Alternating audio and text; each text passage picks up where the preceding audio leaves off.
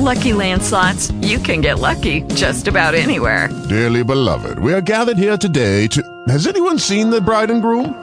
Sorry, sorry, we're here. We were getting lucky in the limo and we lost track of time. No, Lucky Land Casino, with cash prizes that add up quicker than a guest registry.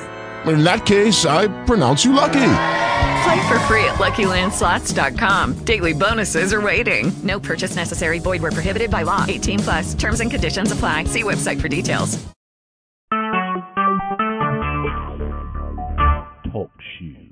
Recorded live.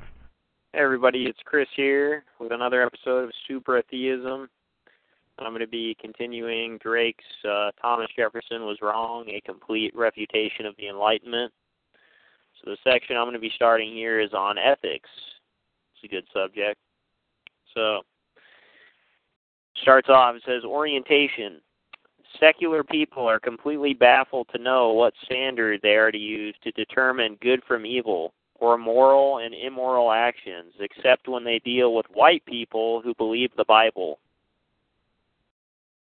Everything is up for grabs for them and completely arbitrary unless they are talking to white people who want to preserve their own identities.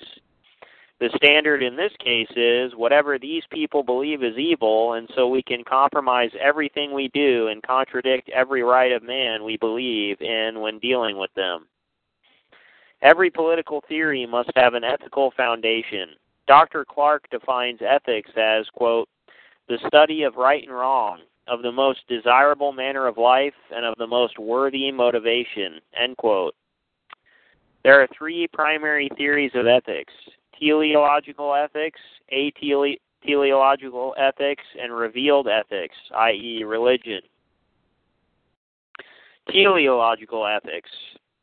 Teleological ethics asserts that the morality of an act is dependent on its purpose. An act is virtuous if it is a means to that end.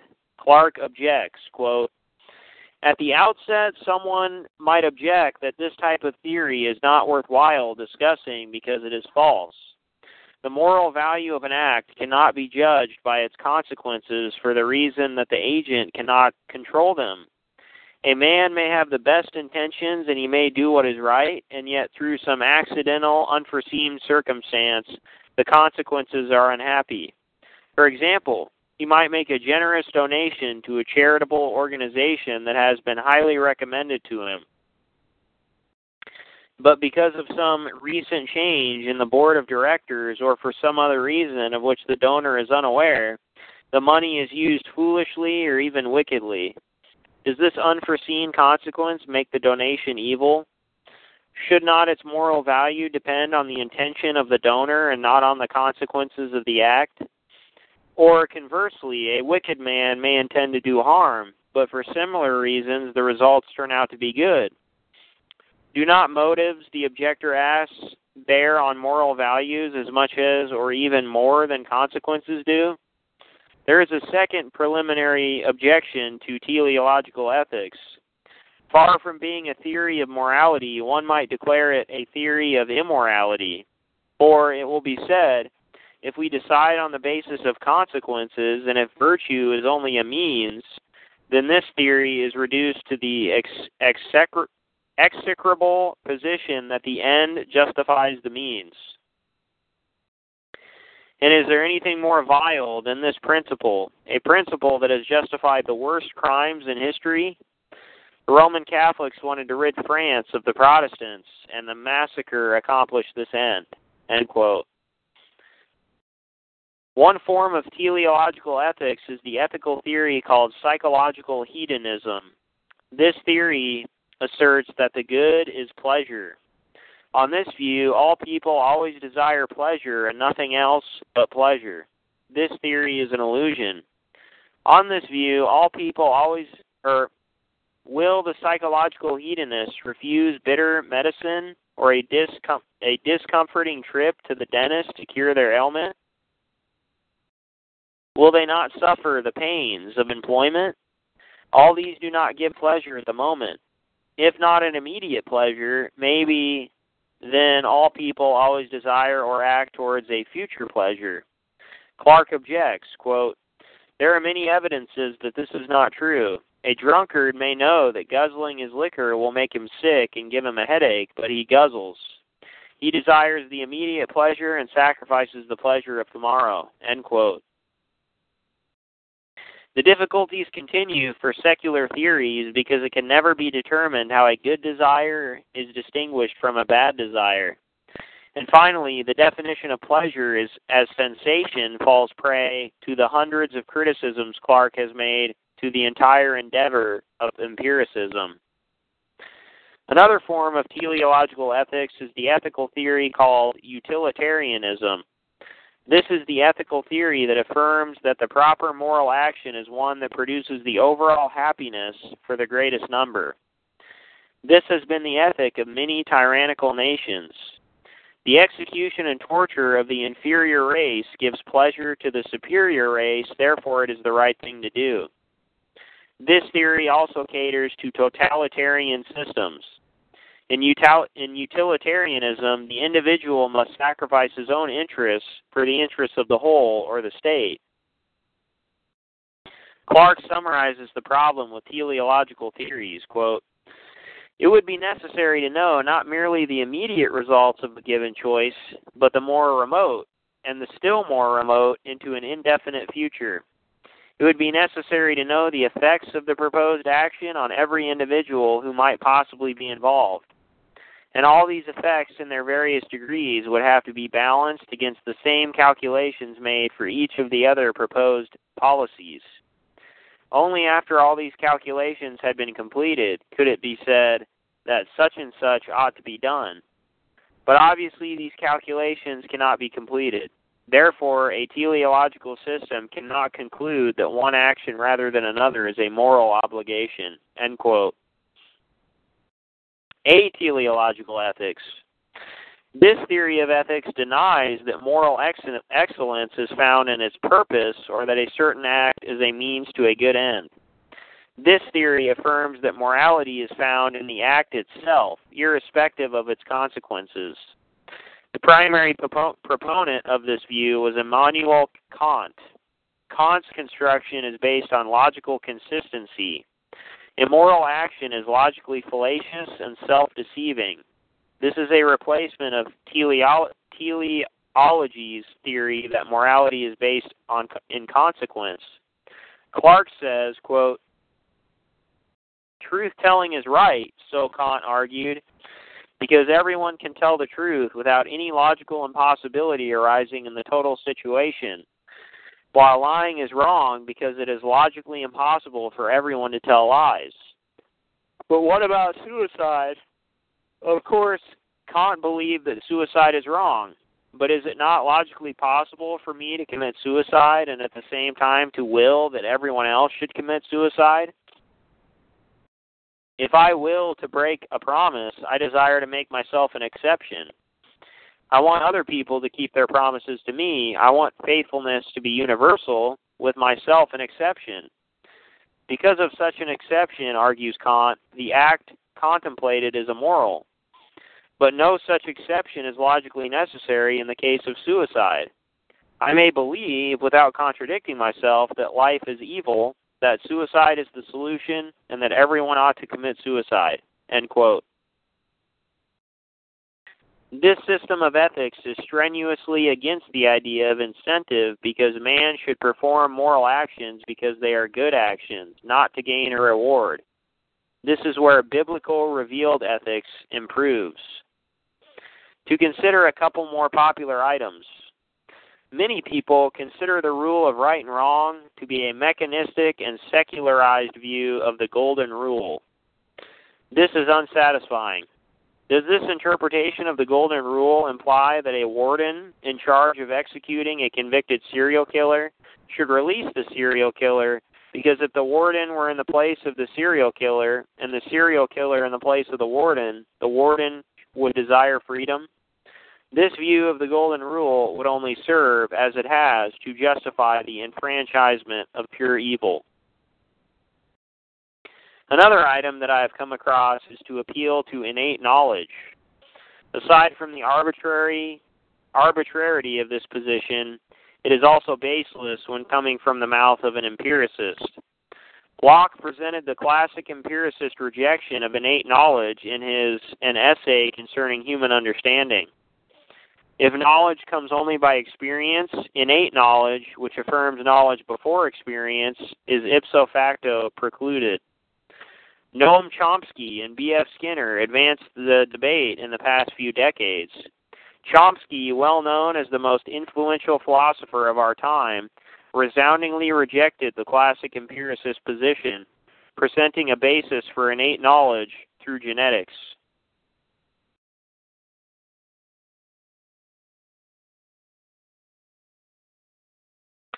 Another item that I have heard from anarchist philosophers is compulsion. Evil is identified in the act of compulsion. This position can only be adhered to by people completely unwilling to indulge in the most ridiculous hypocrisies. To be a parent, one must compel. A child's life is dominated by the compulsions of his parents, even the most liberal of them. From forced citizenship, education, culture, environment, language, and medicine, a child's life is necessarily compelled to conform to the ideas and will of his parents. I distinctly remember being held down by my atheist, quote, liberal father and, and the nurses at my pediatrician's office as I screamed at the top of my lungs in horror as I was being repeatedly stabbed with my prepubescent vaccinations.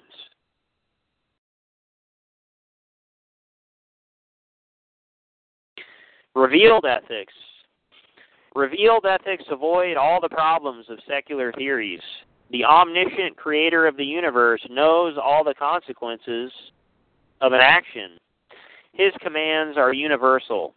Natural law, universal ethical norms cannot be deduced or induced from sensation. Einstein's relativity theories tell us everything is in a constant state of flux and change. Secondly, induction is a formal fallacy.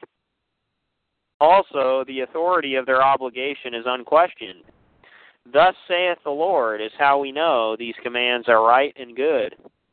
Moreover, the biblical view gives man promises of reward for obedience and a purpose to live and to continue human society. While secular theories can give us no reason to believe life is even worth living and reduce to nihilism. Not every command in the scripture is easy to understand. However, that does not eliminate the possibility of knowing right from wrong in some cases. The other theories cannot even get off the ground. Also, the authority of their obligation is unquestioned. Thus saith the Lord is how we know these commands are right and good. Moreover, the messianic view gives man a purpose to live and to continue human society, while secular theories can give us no reason to believe life is worth living. Not every command in the scripture is easy to understand. However, that does not eliminate the possibility of knowing right from wrong in some cases. The other theories cannot even get off the ground. The biblical theory of ethics is found in the Torah, I will not go into detail on this right now as I am preparing an entire book against Ebionism, which will deal with these issues in full. I have exposed the mistakes of the Christians regarding the Torah in my book, Why I Left the Christian Church. I will be writing a book in the next few years concerning exactly what changed between the Old and New Covenants and my writings against the Ebionites.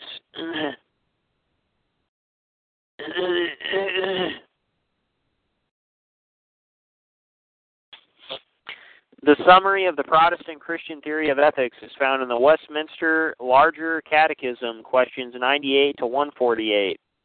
Anthony Burgess's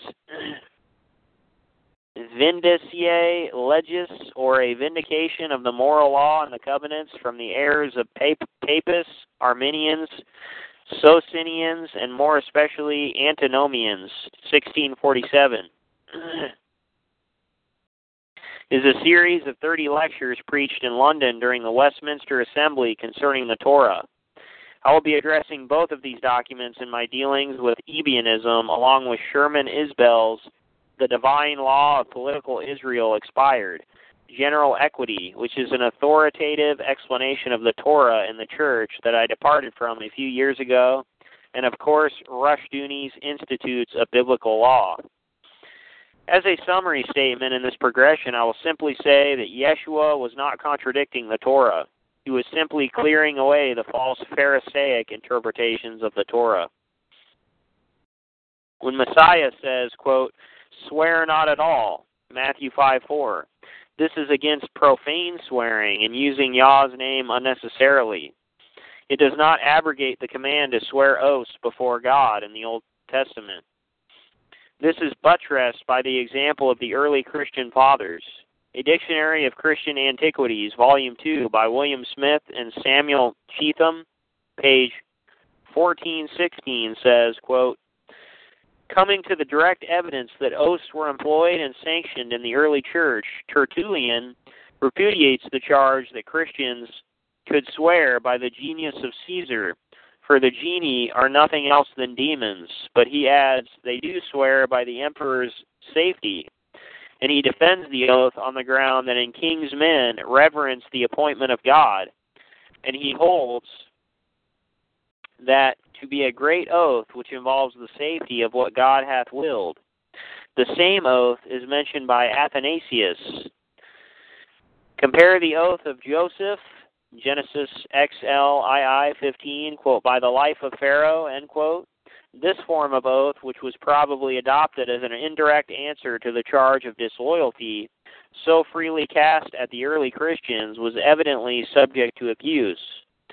So the Fourth Council of Carthage, AD 398, orders a clergyman swearing by any creature to be severely reprimanded, and if if obdurate, to be excommunicated. Athanasius required of Constantius that his accusers should be put upon oath. In Vegetius, who lived at the close of the fourth century, there is a form of the oath required of Christian soldiers. They swear by God, by Christ, by the Holy Spirit, and by the majesty of the emperor.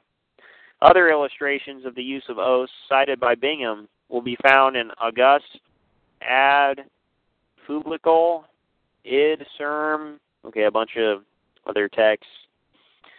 The laws of the Christian emperors contain frequent mention of oaths. Constantine confirms a promise of reward to those who will inform against the corrupt practices of his ministers by the adjuration, quote, So may the Almighty be ever merciful to me and keep me safe, end quote. One of the statutes of Arcadius shows that contracts were usually confirmed by an oath, either by the name of God or the emperor's safety.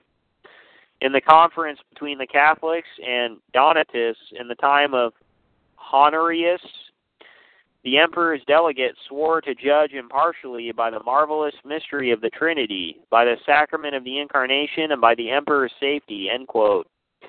And indeed, whatever may have been the scruples of individual fathers, there can be no doubt that oaths were invariably required both in civil and criminal causes under the Christian emperors. Constantine laid down a general law that all witnesses before a court were to bind themselves by an oath before giving evidence. The Justinian Code not only confirmed this law, but added a clause to it that both plaintiff and defendant must swear upon the Gospels, the one that he brought his action not for the purpose of calumny, but on legitimate grounds, the other that he had a just defense. By a further enactment, the parties to a cause swore that no bribe had been or would be given to the judge or any other person, nor was the obligation of an oath confined to lay causes. To check simony in cases of ecclesiastical preferment, the electors were required to take an oath that they did not select their nominee from any improper motive. Also, at the time of ordination, the candidate swore upon the Gospels that he had given no money to the bishop ordaining him. Among the privileges of the bishops was an exemption from appearing in person to give evidence in the public courts. It is not quite clear whether the privilege, as originally conferred by Theodosius, extended so far as this. It was, however, distinctly granted by Justinian, and the same law enacted that whoever whenever bishops were examined in private their testimony should be taken not upon oath but upon their word in presence of the holy gospels as becomes priests. With the exception of some of the spanish synods scarcely any mention is found of oaths in decrees of councils. In the decree which concludes the acts of the fourth council of toledo ad 633 the oath of allegiance to kings is ins- insisted upon, and the Eighth Council of Toledo, AD 653, has a long dissertation on the sanctity of oaths and insists upon the necessity of an oath in making treaties, in the reconciliation of friends, and in giving evidence, and adds that if no evidence is forthcoming against an accused, then his oath is sufficient to establish his innocence. End quote. Capital punishment, war, and civil justice are not contradictory to the long suffering of Messiah in the New Covenant as, constra- uh, as contrasted to the law of the Old. In Matthew 5, Yeshua is not criticizing the Torah when he says, You have heard that it was said, an eye for an eye and a tooth for a tooth. But I say to you, do not resist an evil person, but whoever slaps you on your right cheek, turn the other to him also. This was the lex talionis of the civil law, which was being used to justify sinful bitterness towards an enemy in an individual context, which contradicts Leviticus 19:17, which clearly taught love and long-suffering to your intra-tribal enemy or one of your fellow kinsmen. Yeshua also says, Matthew 5:43, quote, "You have heard that it was said, you shall love your neighbor and hate your enemy." But I say to you, love your enemies and pray for those who persecute you.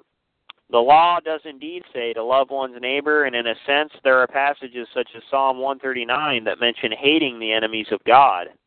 However, Messiah was rebuking a bitter, selfish, and sinful hatred of a tribesman, a fellow tribesman, prohibited by such passages as Exodus 23 4 through 5. If you meet your enemy's ox or his donkey wandering away, you shall surely return it to him. If you see the donkey of one who hates you lying helpless under its load, you shall refrain from leaving it to him. You shall surely release it with him. Proverbs 24:17. Do not rejoice when your enemy falls, and do not let your heart be glad when he stumbles. Proverbs 25:21. If your enemy is hungry, give him food to eat, and if he is thirsty, give him water to drink.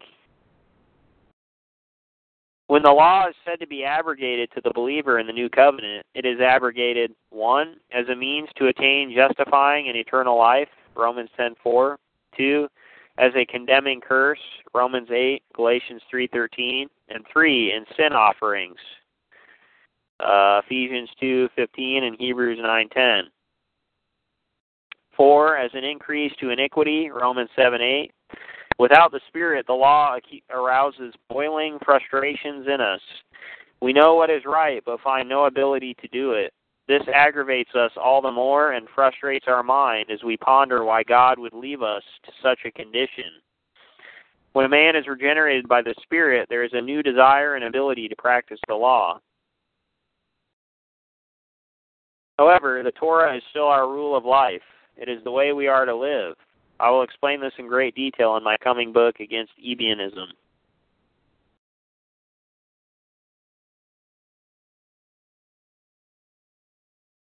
So we have some passages down here in a footnote, Acts 6:11 through 13. Then they secretly induced men to say, We have heard him speak blasphemous words against Moses and against God.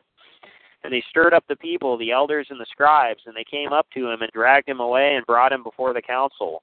They put forward false witnesses who said, This man incessantly speaks against this holy place and the law.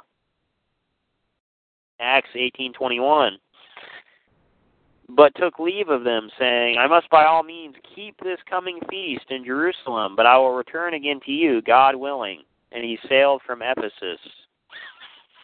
Acts 24:14 But this I confess to you that according to the way which they call a sect so I worship the God of my fathers, believing all things which are written in the law and in the prophets.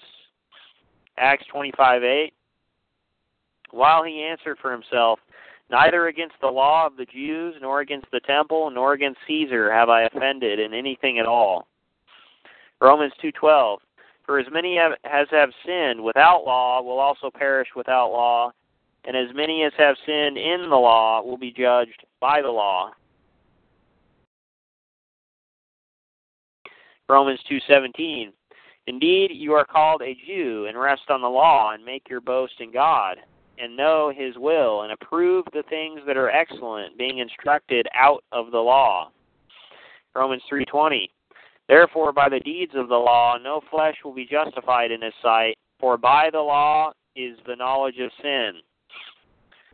Romans 3:31 Do we then make void the law through faith? Certainly not. On the contrary, we establish the law. Romans 4 7 Blessed are those whose lawless deeds are forgiven and whose sins are covered. Romans 6:15 What then shall we sin because we are not under law but under grace? Certainly not. Romans 6:19 I speak in human terms because of the weakness of your flesh for just as you presented your members as slaves of uncleanness and of lawlessness leading to more lawlessness so now present your members as slaves of righteousness for holiness. Romans 7 7.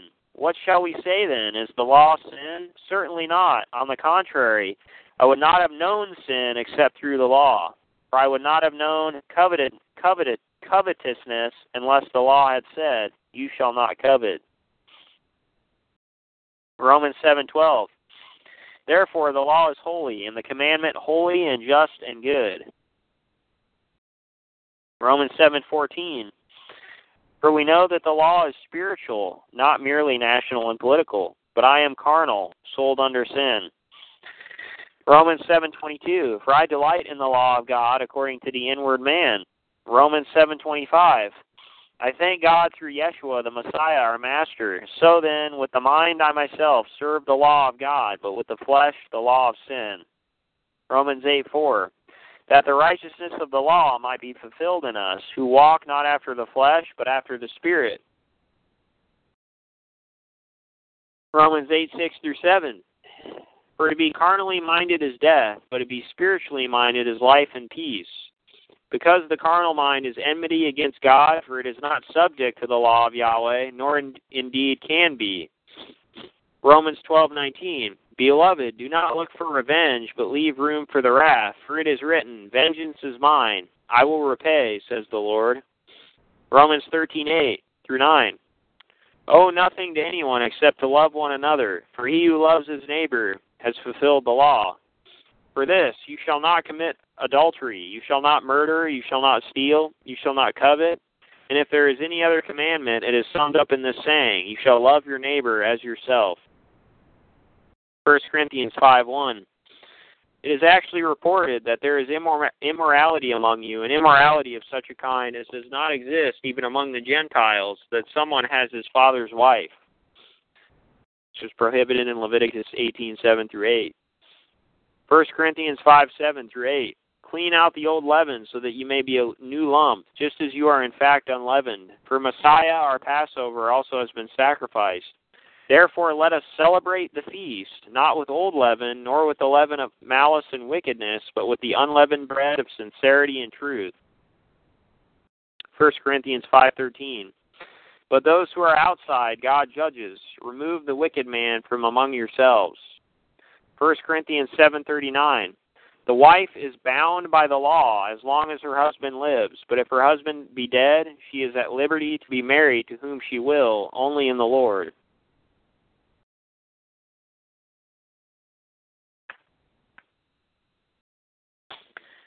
So he goes on, he says, Yeshua appealed to rewards and punishments as incentives to human behavior often. Yeshua says in Matthew 5 3 through 12, quote, Blessed are the poor in spirit, for theirs is the kingdom of heaven. Blessed are those who mourn, for they shall be comforted. Blessed are the gentle, for they shall inherit the earth. Blessed are those who hunger and thirst for righteousness, for they shall be satisfied. Blessed are the merciful, for they shall receive mercy. Blessed are the pure in heart, for they shall see God. Blessed are the peacemakers, for they shall be called sons of God. Blessed are those who have been persecuted for the sake of righteousness, for theirs is the kingdom of heaven. Blessed are you when people insult you and persecute you and falsely say all kinds of evil against you because of me. Rejoice and be glad, for your reward in heaven is great, for in the same way they persecuted the prophets who were before you. 1 Corinthians 9 8 through 9. I am not speaking these things according to human judgment, am I? Or does not the law also say these things? For it is written in the law of Moses, You shall not muzzle the ox while he is threshing. God is not concerned about oxen, is he? And then verse 10 Or is he speaking altogether for our sake? Yes, for our sake it was written. 1 Corinthians 9:20 through 21 To the Jews I became as a Jew so that I might win Jews to those who are under the law as under the law though not being myself under the law so that I might win those who are under the law to those who are without law as without law though not being without the law of God but under the law of Christ so that I might win those who are without law. 1 Corinthians 14:34 The women are to keep silent in the churches, for they are not permitted to speak, but are to subject themselves, just as the law also says. 2 Corinthians 6:14 Do not be unequally yoked together with unbelievers, for what fellowship has righteousness with lawlessness? And what communion has light with darkness? Ephesians 6 1 through 3. Children, obey your parents in the Lord, for this is right. Honor your father and mother, which is the first commandment with a promise, so that it may be well with you and that you may live long on the earth. Galatians 3:21 Is the law then contrary to the promises of God? May it never be. Galatians 5:14 For the whole law is fulfilled in one word in the statement, you shall love your neighbor as yourself. Galatians 6:2 Bear one another's burdens and thereby fulfill the law of Christ. He says this right after quoting Leviticus 19:18 and Galatians 5:14. Colossians 2:16 through 17. So let no one judge you in food or in drink, or regarding a festival or a new moon or Sabbath, which are a shadow of things to come, but the body of the Messiah. Here we see Paul encouraging the Colossians not to be intimidated by the judgments of their Gentile pagan tribesmen for becoming like Jews, and showing them that the feasts are not shadows of things in the past, but of the future, and that is why they should still keep them. 1 Timothy 1 8. But we know that the law is good if one uses it lawfully. 2 Timothy 3:16 through 17. All scripture is given by inspiration of God and is profitable for doctrine, for reproof, for correction, for instruction in righteousness, that the man of God may be complete, thoroughly equipped for every good work. Moses was no different. In Hebrews 11:24 through 26, by faith Moses, when he had grown up, refused to be called the son of Pharaoh's daughter, choosing rather to endure ill treatment with the pre- people of God than to enjoy the passing pleasures of sin, considering the reproach of Christ greater riches than the treasures of Egypt, for he was looking to the reward. Messianic revealed ethics are clearly egoistic, at least to some degree. Desire for reward is legitimate motivation. Some object that the Pharisees were selfish, incentive driven men who wanted the praise of men. Clark replies, quote, If Jesus objected to the Pharisees, it was not because they wanted a reward, but because of the measly reward they wanted. End quote. Yah ordained Israel as an example to the heathen nations around them because God held the Gentiles accountable to some to same moral natural law as the Jews, even in the Old Testament. Deuteronomy 4 6 through 8. So keep and do them, for that is your wisdom and your understanding in the sight of the peoples who will hear all these statutes and say, Surely this great nation is a wise and understanding people. For what great nation is there that has a God so near to it as is the Lord our God whenever we call on him? Or what great nation is there that has statutes and judgments as righteous as this whole law which I am setting before you today? Exodus 12:12. For I will go through the land of Egypt on that night, and will strike down all the firstborn in the land of Egypt, both man and beast, and against all the gods of Egypt I will execute judgment. I am the Lord. Deuteronomy 18:12. For whoever does these things is detestable to the Lord, and because of these detestable things, the Lord your God will drive them out before you. Jeremiah 48:42. Moab will be destroyed from being a people because he has become arrogant toward the Lord. Jeremiah 46:25.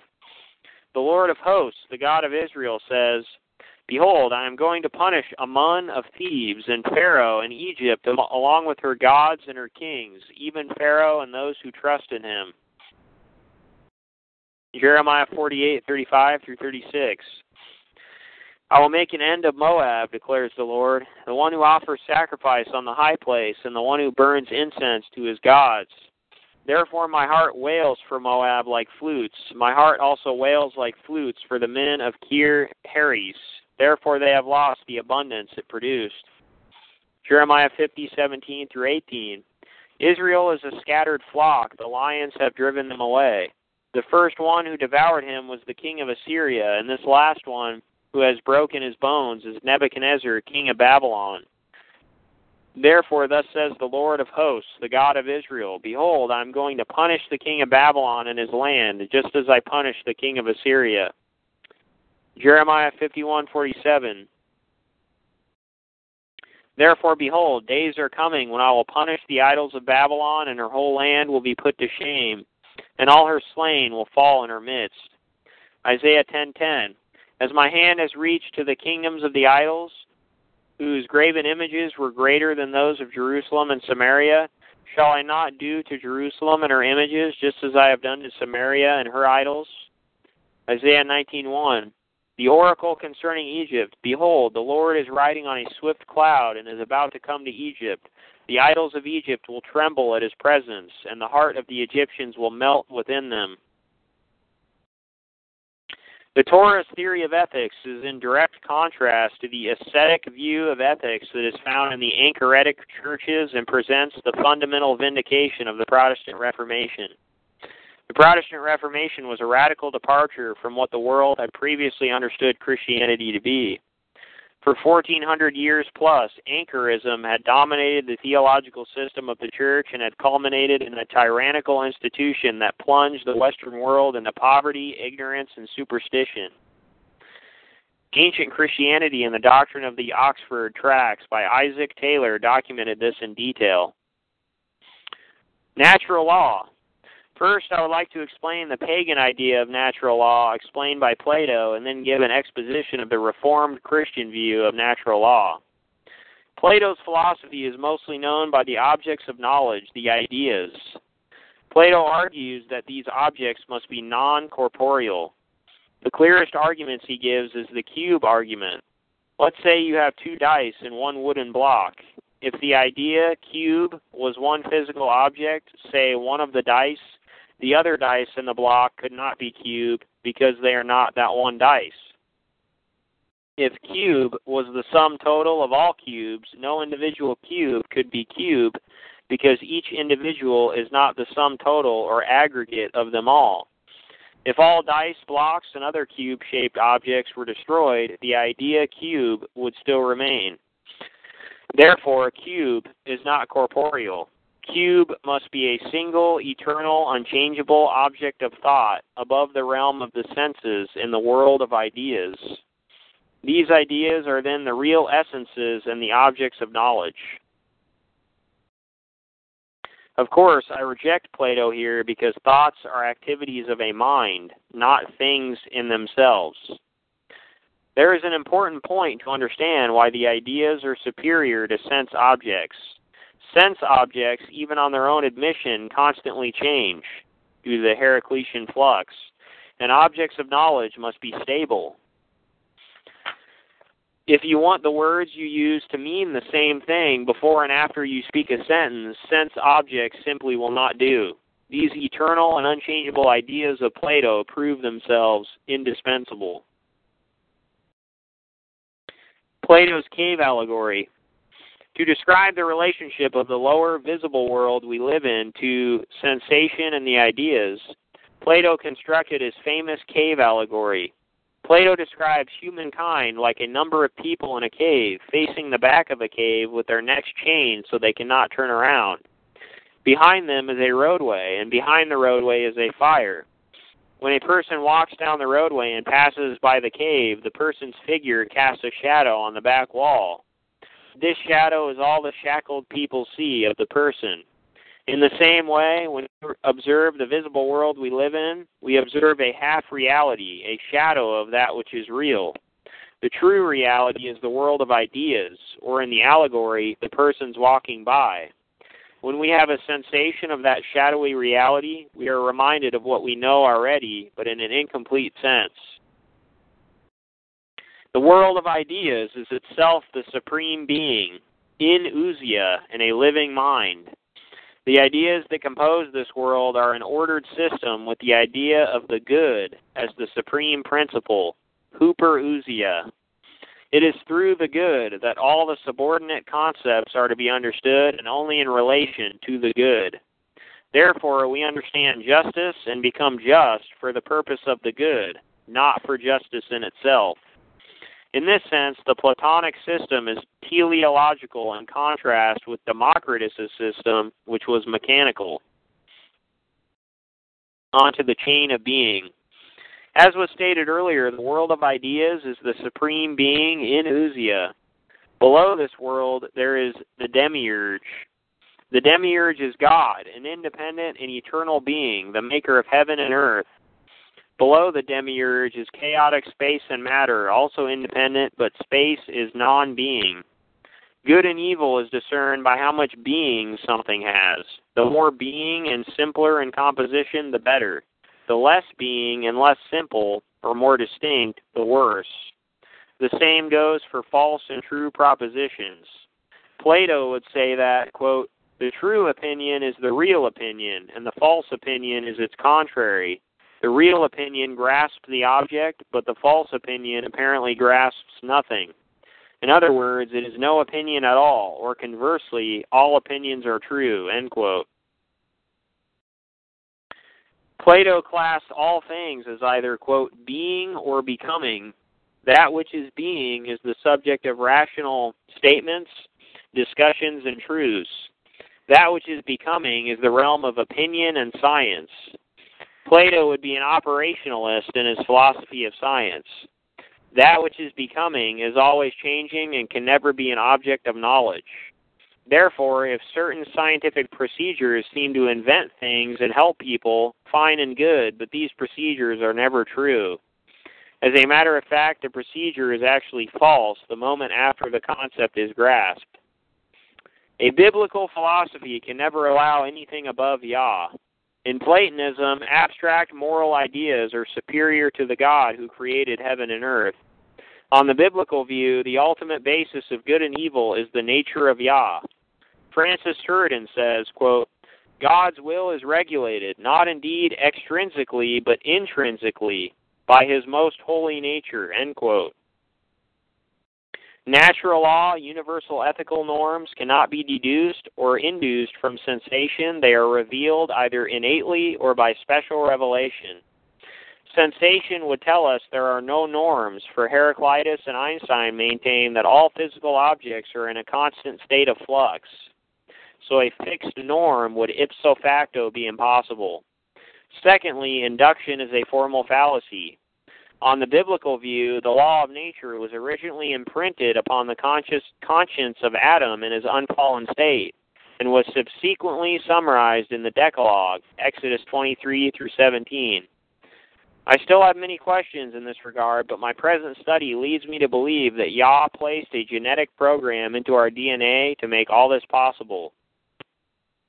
I agree with that. I think that uh, these uh, universals exist as abstract propositions in the mind of God, which He uh, pre-programmed into us. Um, uh, you know, a universal language program into our DNA. I think they also precede the DNA. You know, they exist in our soul and in our spirits as well. but they manifest in the DNA. Um, Calvin's Institutes 281 quote I believe it will not be out of place here to introduce the Ten Commandments of the law and give a brief exposition of them. Moreover, the very things contained in the two tables are, in a manner, dictated to us by that internal law, which, as has already been sta- said, is in a manner written and stamped on every heart.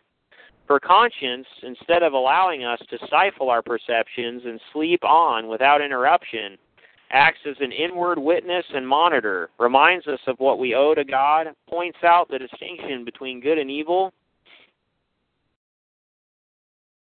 and thereby convicts us of departure from duty.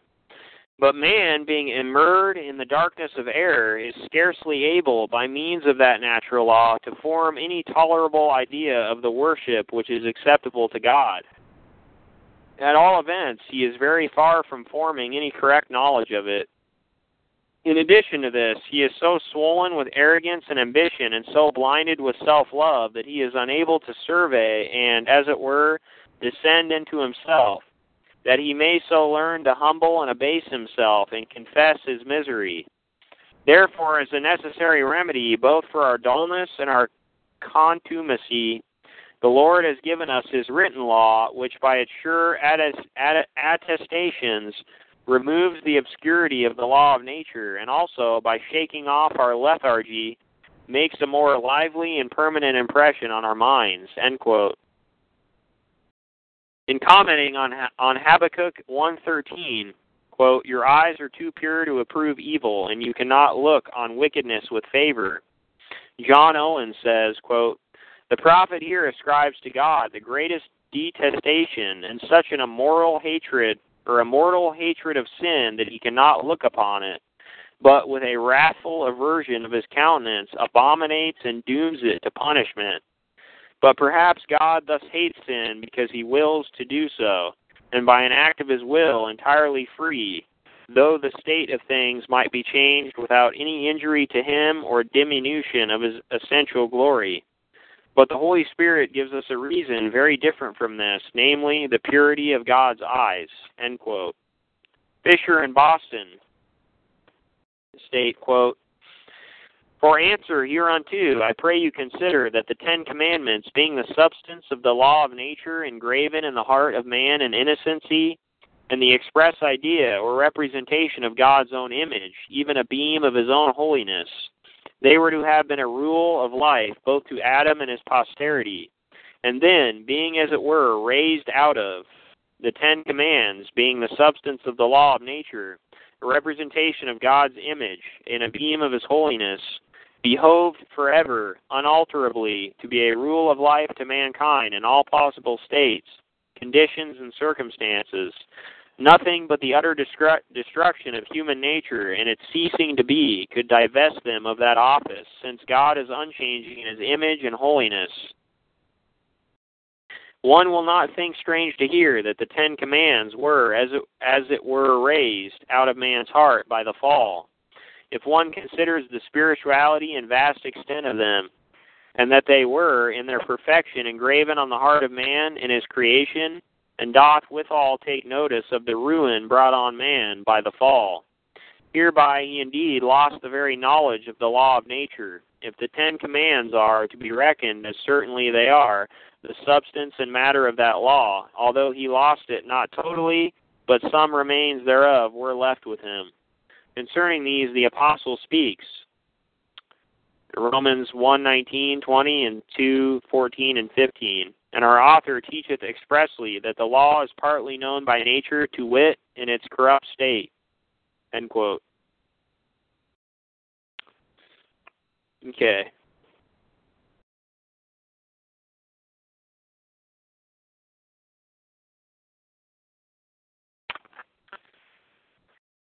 Should I continue or nay? Let's see I think I'll continue a little bit further. So next section is on capital punishment. This punishment is specified in Genesis 9 6 and Romans 13:4 among many other places in the Torah. Paul puts all doubts to rest that the new covenant has abrogated the authority of this penalty when he states in Acts 25:11, If then I am a wrongdoer and have committed anything worthy of death, I do not refuse to die. But if none of those things is true of which these men accuse me, no one can hand me over to them. I appeal to Caesar. God also shows in the direct execution of Ananias and Sapphira in Acts 5 1 through 6 that to put to death men for their faults is not repugnant to the spirit of the gospel. Those in the Eastern Orthodox Church complain that Yeshua did not come to judge and did not meddle in such legalistic temporal matters in his ministry. Anthony Burgess replies, quote, Christ in his first coming was not as a judge, and therefore did not take upon him to meddle in temporal punishments only as a minister, end quote. Yet in his second coming, he is a judge, or he was a judge. The same principles that the Eastern Church rejects about penal substitution also play a role in their view of capital punishment. The idea of vindicating justice has been removed from their conception of God, and so inevitably the vindicating justice behind capital punishment has been denied as well. Joining the company of the Eastern Church is the modern liberal movement that has rejected justice for rehabilitation and parole, such as John Dewey's instrumentalism. A primary objection to this punishment is that it does not deter crime. Well, it deters it for the one killed, Second, the law itself cannot deter crime, but enforcement of that law will.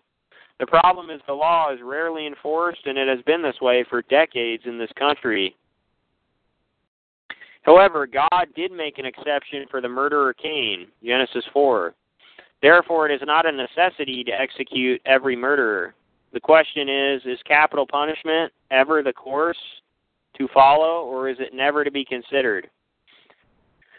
Usury, Second Thessalonians three ten. If anyone is not willing to work, then he is not to eat either. What is usury? Usury is the practice of taking interest on a loan or the gain of anything above the principal of a loan. Usury is not taking excessive interest, it is taking any interest at all.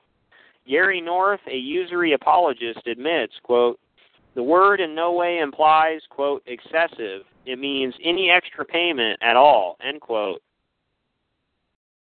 This practice is so common today and so foundational to our modern banking system and our economy that many reading this tract will wonder why I'm even writing this. As I am writing this, our government is officially shut down due to the failure of our representatives to agree on a budget for the following fiscal year. In the past few years, our country faced the worst economic recession since the Great Depression. The city of Detroit, once known to be the capital of industry in our country, recently filed bankruptcy. Our country is in 17 trillion in debt. Over 40% of the wealth in this country is in the hands of only 1% of the population. Our country is on the verge of financial collapse, and it seems no one knows what to do. Modern philosophy has failed. So, what does the Bible have to say about our problems? It may shock the reader to know that the Bible has much to say about our problems and even includes scenarios exactly like our own. The problem is, most of these scenarios are in the Tanakh, and Christianity has succeeded in convincing people that the, that the Tanakh, so far from being divine wisdom, is actually a curse. Christians hate the Torah. They reject the Shema, the Sabbath day, the kosher laws, the feast days, and the Torah, or and the totality of the Mosaic social order. The Messiah stated clearly that he did, he did not do away with the Torah. Matthew 5:17 through 19. So Christians have no excuse. It took me 14 years of being a Christian to realize that is that it is impossible for Christianity to be the fulfillment of Judaism. Some apologists for usury complain that the Torah's prohibitions against usury only apply to the poor. The problem with this is that the the Torah commanded that all the people were to be governed the same, whether they were rich or poor, native or alien. See Numbers 15, 15 through 16 and Exodus 12, 49. Secondly, Deuteronomy 23, 19 through 20 forbids usury, but there is no mention of the poor. It is a general prohibition against usury. Jewish usury apologists claim that Jews may take usury from Gentiles pursuant to Deuteronomy 23:20. This was a huge part of the rise of modern banking from the time of the Renaissance. Girolamo Savonarola preached passionately against the financial and moral corruption under the Borgia Pope Alexander VI, giving specific emphasis on the common use of usury. In 1492, Jews were expelled from Spain, and some 9,000 Iberian Jews were welcomed into the Papal States in Rome by Borgia Pope Alexander VI. He did the same with expelled Jews from Portugal in 1497 and from Providence and from in, in 1498. Under the Borgia Pope Alexander VI, the Jews made a fortune off of excessive usury. It was in the 14th and 15th centuries that the rise of the Marrano Jews, or Jews forcibly converted to Christianity, were creating problems for the Catholics as this new demographic was producing a number of, quote, Judaizer her- heresies. However, the Jesuits, usurious financiers themselves, in the 16th century allied themselves with the Marranos. And let the reader not forget the earlier Borgia House connection because the co founder of the Jesuit order was Don Francis Borgia. Thus, the Borgia House Jesuit Jewish Zionist usury financed international banking cartel came into its own. Is it not strange that the charging bull on Wall Street looks exactly like the family crest of the House of Borgia and the crest of the Duke of Valentois, a title of nobility first given to Caesar, Caesar Borgia in 1498? Is it just a coincidence that the Salamancan Jesuits like Molina and Juan de Mariana laid the foundations for libertarianism and the Austrian School of Economics, which were huge defenders of usury? Carl Menger, the founder of the Austrian school, relied heavily on them. Yet we are supposed to believe that the libertarians are the suppressed heroes of our age. Maybe not. The Jewish argument is baseless. There are three types of strangers mentioned in the, in the Torah. One, Gentile converts to Judaism. They were to be treated just like Jews. Two, a Gentile who was visiting in Israel for secular purposes. He was to be treated just like a Jew. Here, a naturalized stranger is distinguished from a sojourning stranger. And three, the Canaanite nations who were subject to absolute destruction. The Hebrew word translated stranger in Deuteronomy 23:20 is different than the Hebrew word translated stranger in Exodus 12:48 through 49, Leviticus 24:22, Numbers 15:15 through 16, Leviticus 25:35 through 36, and Leviticus 19:33. This command to take usury from the Canaanite nations was an act of war, so that Yahweh, quote, by little and little will drive them out from before you, end quote. See Exodus 23:30. This is exactly what is happening to us. The banks are little by little destroying our nation, and the employees of banks are nothing less than the soldiers of an occupying military force. They are traitors, whether they know it or not. This sin of the Jews was the occasion of great animosity and outcry against them, and further aided Western anti Semitism. Usury was forbidden among Christians and Muslims alike. The erroneous Jewish exception enraged European Gentiles against Jews for centuries. And I disagree with Drake as well. I think that these Jews were false Jews. They weren't even true Jews. They were Cainites, um, descendants of Cain. The prophets condemned usury. The most striking passage is in Nehemiah 5. Here we have the national poverty of God's people blamed on usury, and the solution was immediate reparations. This lays out for us the primary evil of usury. It centralizes wealth into the hands of a few and produces widespread poverty. What is wrong with this? The people consented to it. What is wrong about it is that the sociological principle behind it is absolute self interest. This is a contradiction to the social dynamic of the Torah. The Torah teaches the principle of collective tribal interest. See 1 Kings 21:3. Here we see the inherent evil of atheism and capitalism. Remember, modern day capitalism was a production of Herbert Spencer's Darwinism, implying a strong emphasis on comp- competition. Christian churches have blotted out the teachings of Messiah on this issue.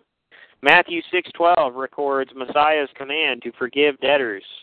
The church I grew up in changed the word debt to trespass. In Matthew 25, usury is mentioned.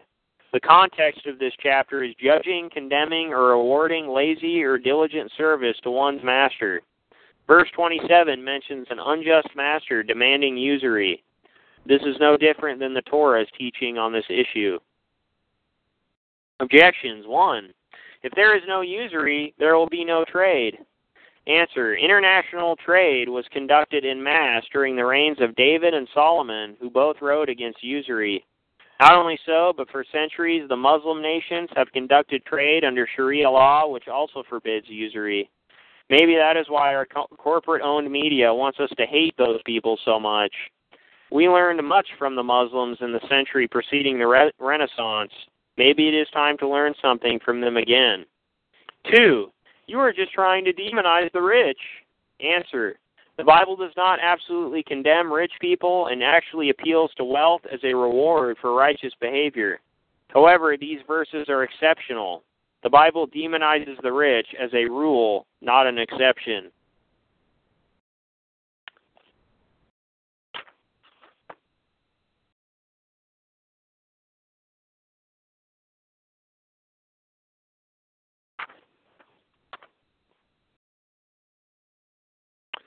All right, I think I might cut it off here, guys, and continue pick it up next time. So appreciate you listening, and I will see you guys next time. All right, bye.